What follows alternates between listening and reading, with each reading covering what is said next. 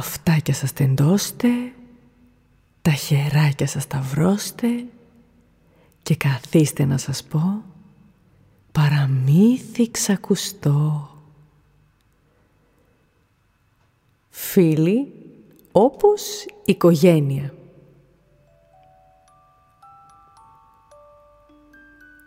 Δεκέμβρης ήταν εθαρό και ο Τάκης γύρισε από το σχολείο. Ήταν προβληματισμένος, με κάτι στεναχωρημένος.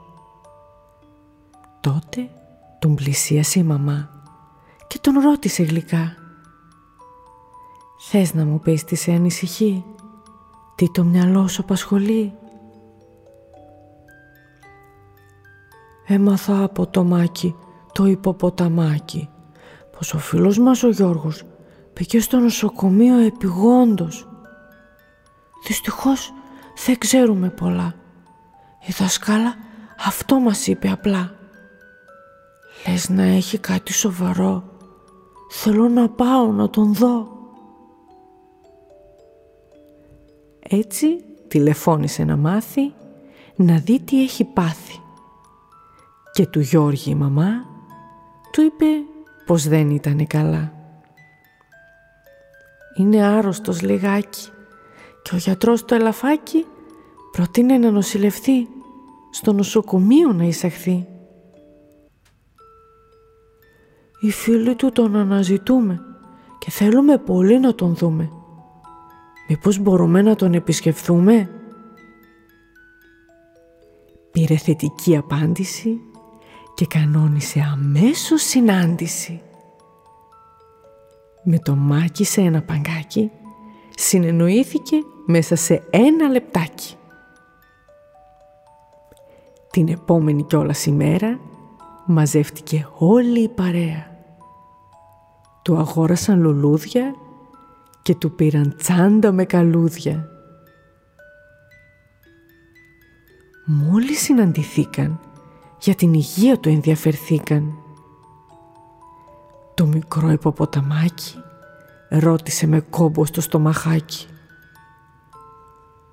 «Πώς είσαι φιλαράκι, είσαι καλύτερα λιγάκι; Ανησυχήσαμε πολύ που δεν έχεις εμφανιστεί. Ζαλίζομαι αρκετά και η κοιλιά μου με πονά. Μα σύμφωνα με το γιατρό, γρήγορα θα γιατρευτώ. Μην ανησυχείς για τον καιρό. Θα περάσει σαν νερό. Θα είμαστε εμείς εδώ και δεν θα βαρεθείς λεπτό. Έτσι, την άλλη μέρα πάλι εκεί πήγαν οι φίλοι οι καλοί και παίξανε επιτραπέζιο μες στη χαρά και μες στο γέλιο.